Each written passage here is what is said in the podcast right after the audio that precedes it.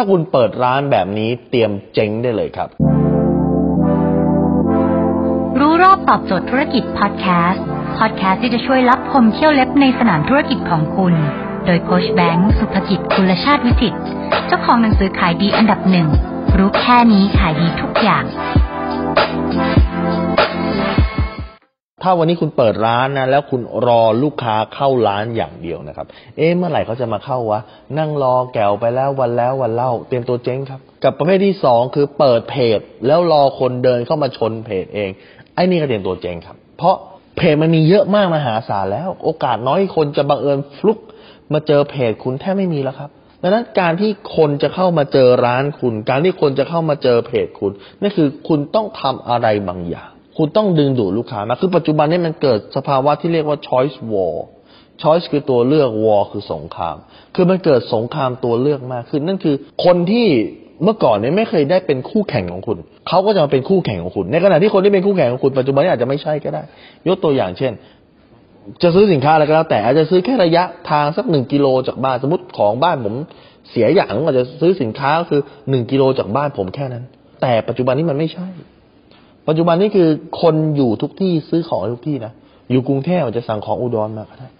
อยู่อุดรจะสั่งของเชียงใหม่มาก็ได้ คือมันทุกคนเป็นคู่แข่งคุณได้หมดไงและเมื่ทุกคนเป็นคู่แข่งคุณได้หมดปั๊บสิ่งที่คุณทำได้คือ คุณจะทำไงให้อยู่ในใจลูกค้าได้เร็วกว่าคู่แข่งครับ คนโดยส่วนใหญ่นะฮะพอทำสินค้าขายเนี่ยนะครับ ไม่ได้คิดกับการรุกเข้าไปอยู่ในใจของลูกค้า ดังนั้นสมมุติว่ามีร้านขายสินค้าเหมือนกับคุณเนี่ย หนึ่งหมื่นร้านในประเทศไทย แต่ตอนลูกค้าเขาเซิร์ชเขาเจอแค่ร้อยล้าน ในขณะที่มีหนึ่งหมื่นล้านนั่นคือหายไปเท่าไหร่ฮะ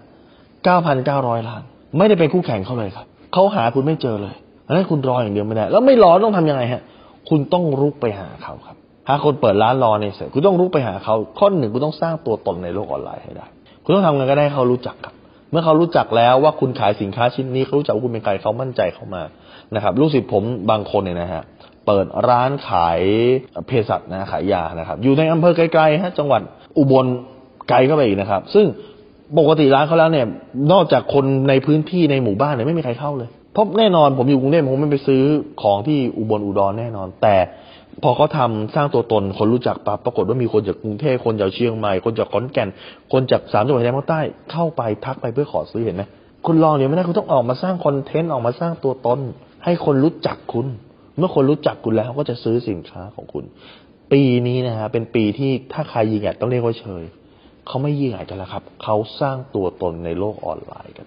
เพราะมีตัวตนได้ เดี๋ยวตังมาเองครับ ถ้าคุณสนใจสาระความรู้แบบนี้ คุณสามารถติดตามได้ที่เพจรู้รอบตอบโจทย์ธุรกิจทุกวันเจ็ดโมงครึ่งจะมีคลิปความรู้แบบนี้ฮะส่งตรงถึงคุณทุกวัน ถ้าคุณไม่อยากพลาด คุณสามารถติดตามที่แอสไซแบงก์สุภกิจครับ ทุกครั้งที่มีคลิปใหม่ ผมจะส่งคลิปตรงไปที่มือถือคุณโดยทันทีครับ